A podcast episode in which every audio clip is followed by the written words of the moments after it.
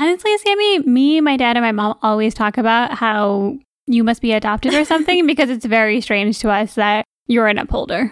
Oh, wake up, wake up, rethink the status quo. When you get your money right, then you're the one who runs your life. Come build a wealthy spirit with Sammie and Michelle. Sammie, I'm so excited to share one of our early episodes on a topic that we both love, you could say are kind of obsessed with, but we really had so much fun talking about The Four Tendencies by Gretchen Rubin. It's true. Learning about The Four Tendencies was so eye-opening for me as an upholder, living with three rebels, as I talk about in this episode. The Four Tendencies talks about how we're motivated to do things. It talks about how we look at our own inner expectations. Are we doing things just because we want to do them? And our outer expectations. Are we motivated by other people wanting us to do things? Or are we not motivated by other people wanting us to do things? Knowing these things has helped me understand other people so much better. I think especially as an upholder, somebody who is internally motivated and also wants to do things for other people, it is very helpful to know that some people do not get motivated in the same ways. Like me, a rebel, which we'll talk more about in this episode. And I'm so excited, Sammie, because I think this episode, Three Rebels and an Upholder, is one of our most shared episodes. Mm. It's still one of our most popular episodes, even though it was episode ten. People still tell me about it. And so after one hundred thirty episodes, it's so exciting to resurface this topic because it's still one of my favorites. And please, if you guys find this interesting or you want to share what your tendency is and some insights that you've had about it, please go to our Substack and share it in the comments. We want to know what everybody thinks about their own tendency or what they think about the tendencies in general. Exactly. build a wealthy spirit dot com. We are known for asking our friends to take this quiz. We'd love for you to take the quiz as well. We'll share all the information in our show notes, and we would love to hear from you. Enjoy this episode. Happy listening. So today we're going to talk about The Four Tendencies by Gretchen Rubin. Yeah, Michelle, I love The Four Tendencies because they really help give a framework on how other people and yourself are motivated, which helps create goals that people will actually obtain. I totally agree, Sammie. It's a topic that we heard about a few years ago and really helped open up our understanding of what motivates people, what motivates us, especially since we realized some common patterns within our family. But I think the question is, like, what are the four tendencies? Like, what's really the basis of the four tendencies? Absolutely, Michelle. As you were saying, the Four Tendencies was created by Gretchen Rubin, who actually wrote a book on the topic. Some of you all might also be familiar with one of her other books, which is super popular, The Happiness Project. But in this book, The Four Tendencies, she talks about how people respond to expectations because she realized that every single person responds differently to both inner and outer expectations. And what we mean by outer expectations is expectations that other people impose on you, like at work or by your family members. And then inner expectations would be expectations that we put on ourselves. An example of an inner expectation would be like New Year's resolutions or diet or exercise goals.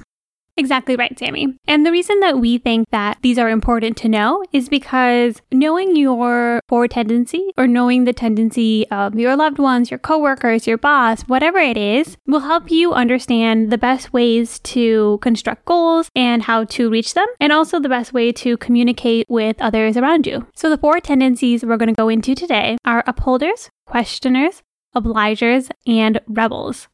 One thing that we definitely want to highlight that Gretchen Rubin talks about herself is that none of the tendencies are better than others. Sometimes people, like, they might think that one is better than the other, so they try to shoehorn themselves into one versus the other. But Gretchen Rubin says that your tendency is pretty innate to you, so it's not something that you can change. So instead of trying to change yourself into something that you're not, it's more helpful to understand the type of person that you are and work with yourself. Yes, Michelle. And first, we're going to be talking about Upholders. Upholders readily meet inner and outer expectations. And if they had a catchphrase, it would be discipline is freedom. And I love that catchphrase because I, Sammie, am an upholder. Yes, if you know Sammie, you will be unsurprised to find that out by the end of the segment. So, like Sammie mentioned, upholders readily meet inner and outer expectations. That means that if there are expectations put on them by their boss, their partners, whoever it is, if there are certain things they need to get done, they will readily add it to their to-do list and finish that task. And also, if they themselves decide to do something, if they want to commit to a diet, if they want to make a lifestyle change, or they just have their own to-do list, they will also get that done as well. Yes, Michelle. And upholders also love things like planners, calendars, schedules, routines. Upholders like a lot of structure, I would say, but then they also don't need people to give them a lot of structure because they will create it themselves. As far as responding to outer expectations, it's true, you know, us upholders, we do respond to outer expectations, but I think we also have very realistic expectations. So if someone gives me a task that I know will take five hours and they put it in like a three hour time frame, I'm definitely going to be like, I can either, you know, do this, but cut this out, or I can do it, but it's going to be given to you Thursday instead of Wednesday. And I'm usually pretty clear about those kind of things because I know I'm going to do it and it's going to bother me if it's going to be done late or done crappily when someone expects it to be done well. That's a good point, Sammie. Upholders, more than any other tendencies, are the best at expressing whether or not they feel like they can meet an expectation. All that being said too, Sammie, upholders have a tendency to keep to their expectations, inner and outer, no matter what, including the judgment of others. Sometimes it can make upholders seem cold or like they're so focused on their main thing is, but if they have an idea or something that they want to stick to, they will definitely stick to it. Yeah, exactly, Michelle. People might hear upholder and be like, that sounds like it would be very great and perfect. But the truth is, I think being an upholder can make you come off pretty cold because, for example, I always go to bed on time. And if someone's like, oh, like, let's schedule dinner at nine, I'm like, well, I'm just not going to be able to come then. I'm pretty savage about it. Or like if I'm out with people and they're like, let's go to another bar. I'm like, okay, that's cool for you, but I'm definitely going to go home right now. I'm never just going along with things to be polite. If I have a plan, I'm sticking to that plan.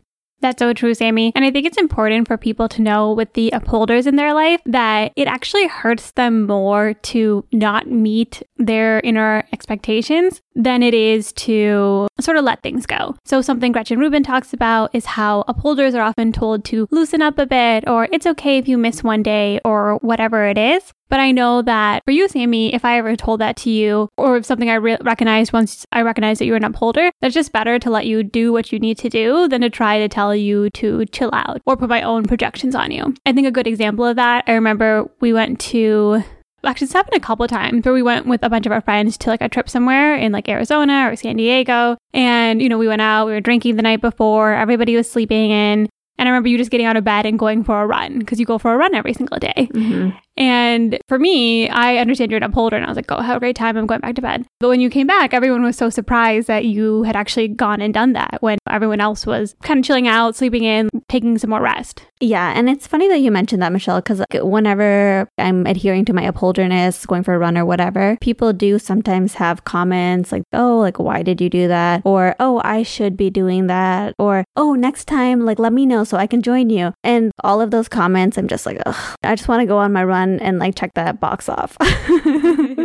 Yes, Sammie, I definitely understand that more about you now. An interesting th- thing too, I was reading about upholders when I was reviewing the four tendencies, is how a lot of times maybe other tendencies will try to piggyback off upholders because they'll see that they're doing something consistently and they'll want that accountability for their expectations through another person. And it seems like it annoys upholders. One, it seems like upholders tend to be a little bit more annoyed with other people for not meeting expectations, because for upholders, they're the type of people when you ask them, oh, how do you do that? How do you wake up every morning? How do you stick to your diet? How do you do X, Y, Z? They're the ones that always say, I just do it. And I think for sometimes for upholders, they don't realize that other people can't just do things.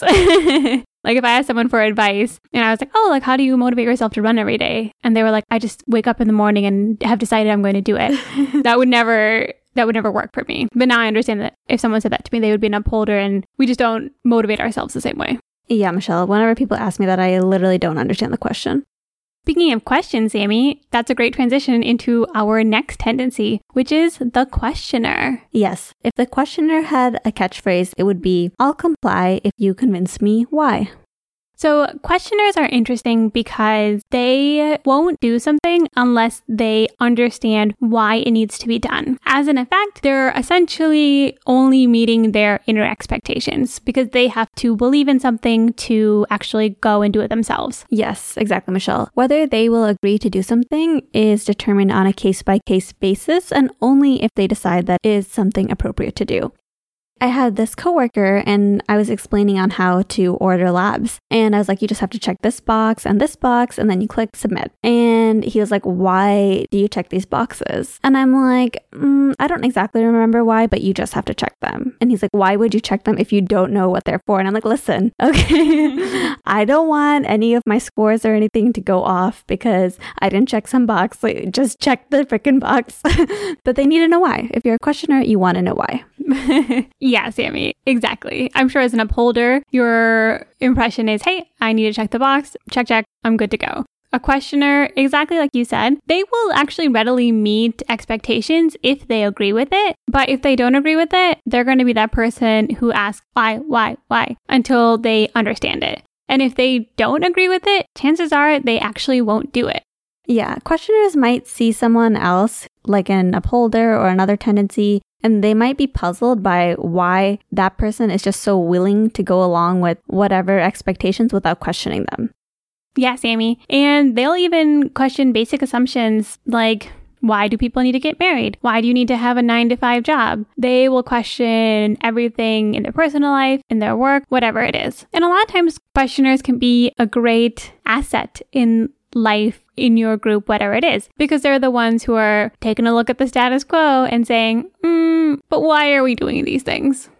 That's a great point, Michelle. And they're the type of people who have like spreadsheets or they're Googling things to compare many different options before making a decision. As a consequence, Sammie, questioners can fall victim to analysis paralysis. I know I'm not a questioner, but this is definitely something that happens to me where I will try to over-optimize. I'll put together a spreadsheet of all the different restaurants in town, vacation places that we can go, and I'll just spin and spin and spin trying to figure out the perfect option when sometimes it's just easier to make a decision. And this applies to their inner expectations too, Michelle. For example, something like New Year's resolutions. They may be willing to make New Year's resolutions, but they might find choosing New Year's Day as a day to make resolutions for yourself very arbitrary. And maybe for that reason, they don't want to do it specifically on New Year's Day. So, Sammie, if you are a questioner or you have a question and questioner in your life, it's definitely helpful to know because sometimes people might find that someone asking them a bunch of questions makes it feel like they're questioning their authority, or you might feel annoyed, or you just don't know why they keep asking you all of these things. But in reality, that's just their nature. And I think knowing that can be helpful because you understand, hey, if this person knows why I'm asking them to do something or they see the importance behind it, then that will help convince them to get involved and meet this expectation that I'm asking from them. Yeah, Michelle, that's so true. I feel like I get a lot of patients who come to me and maybe they saw another provider and they'll be like, well, I didn't like that provider at all. And I'll look at the plan from the previous provider. I'm like, this plan is perfect. But really what they want is everything explained in detail. And then once they know everything and they feel like they have an understanding of everything, then they're okay with taking action on the plan. So yeah, I try to keep long appointments for these patients. Moving on to our third tendency, Sammie, obligers. And obligers actually make up the greatest population, according to Gretchen Rubin. Yeah, Michelle. And obligers, they meet outer expectations, but they resist inner expectations. So their quote would be, you can count on me, and I'm counting on you to count on me. Thus, Sammie, with obligers, they are really great at meeting outer expectations. If their boss, spouse, buddy, whatever it is, if someone else is asking them to do something, or if there's an expectation that somebody else can see that they need to meet, they're really great at meeting those expectations. However, when it comes to motivating themselves and meeting their inner expectations, they find it more challenging. So this might be you if you're somebody who found it really easy to exercise when you were part of a sports team or were exercising with other people, but now find it difficult to motivate yourself to go on a run every day when it's just you by yourself. Yeah, Michelle. I mean, obligers can be great coworkers because they'll take on whatever responsibilities you give them, and oftentimes they'll get them done on time. They can be good friends because they're going to, you know, come to all the in- events that you invite them to and participate in everything that you ask them to do. But also because of that, they can get drained sometimes. And obligers can actually go through something called an obliger rebellion, which is where they've pretty much agreed to so much stuff and they're totally drained, and then they just all of a sudden snap and they're like, I'm not doing this anymore. I'm not going to do anything anybody asks of me. So true, Sammie. And with obligers, I think it's really important to make sure you do have a good idea of what you want to do and what you want to accomplish, so that you do make sure that you don't pile on too many tasks or requests and then drain yourself. The nice thing about obligers, though, is that we do think it's one of the easiest tendencies to hack, because with an obliger, if there's something that you want to do, one of the best ways to accomplish that is to get an accountability buddy, or to find a way to sort of take your inner expectation and make it an outer one. So, for example, if you want to go and exercise more, you can have a gym buddy. If you want to read more books, you can join a book club. Obligers are really good at being a part of these type of groups. And then once their inner expectation turns into an outer expectation, they're much more likely to actually meet that expectation. Yeah, Michelle, obligers are definitely the most hackable tendency. And with that, we move on to the least hackable tendency, which is rebels. Rebels resist both inner and outer expectations. If they had a quote, it would be, "You can't make me and neither can I." Ah, yes, Sammie. I am a rebel, as it turns out. And I agree. It can be very difficult when you both refuse to listen to other people and you refuse to listen to yourself. Yes, Michelle is a rebel, and it's actually a pretty rare tendency. However, in our house, it is not a rare tendency because my mom, dad, and Michelle are all rebels. And if we had a T V show, it would be called Three Rebels and an Upholder. Honestly, Sammie, me, my dad, and my mom always talk about how you must be adopted or something because it's very strange to us that you're an upholder. That being said, both as a rebel and as someone who has a rebel mom and a rebel dad, learning about the rebel tendency was so helpful. Just because it really makes you appreciate what you definitely should never say to a rebel. For example, for me, there is no better way to guarantee I will not do something by telling me to do it. Even before I found out about the rebel tendency, I used to say that my biggest pet peeve was people telling me what to do. Yeah, Michelle. And as an upholder, it is really important to know this because I would never guess that telling someone to do something would make them not do it. So it's just really helpful to know. Like, if I tell Michelle or my mom or dad, put the dishes away after dinner, that's going to guarantee that they're definitely not going to do that. And whereas someone like an obliger might be motivated by some information like, hey, people are counting on you, or the team really needs you to do this, rebels are not really motivated by that kind of information. For a rebel, the ability to choose is the most important thing. Yeah, Sammie, I can confirm that. When I learned about the rebel tendency, I learned to speak to myself better because I never put myself in a certain routine. I never asked myself to do anything. I will just say, hey, I have the day today to accomplish these three tasks, and I can do them whenever I feel like it. I can do them at any time and no pressure. And then I'm much more likely to accomplish it. Yeah, Michelle, it's funny because when I was first reading The Four Tendencies, a huge aha went off for me because I'm like, oh my gosh, I live with three rebels. And I remember one of her specific examples was a rebel may not do well at school if you tell them to do well. But maybe they'll do well if you tell them, oh, you know, you would never get into an Ivy League school.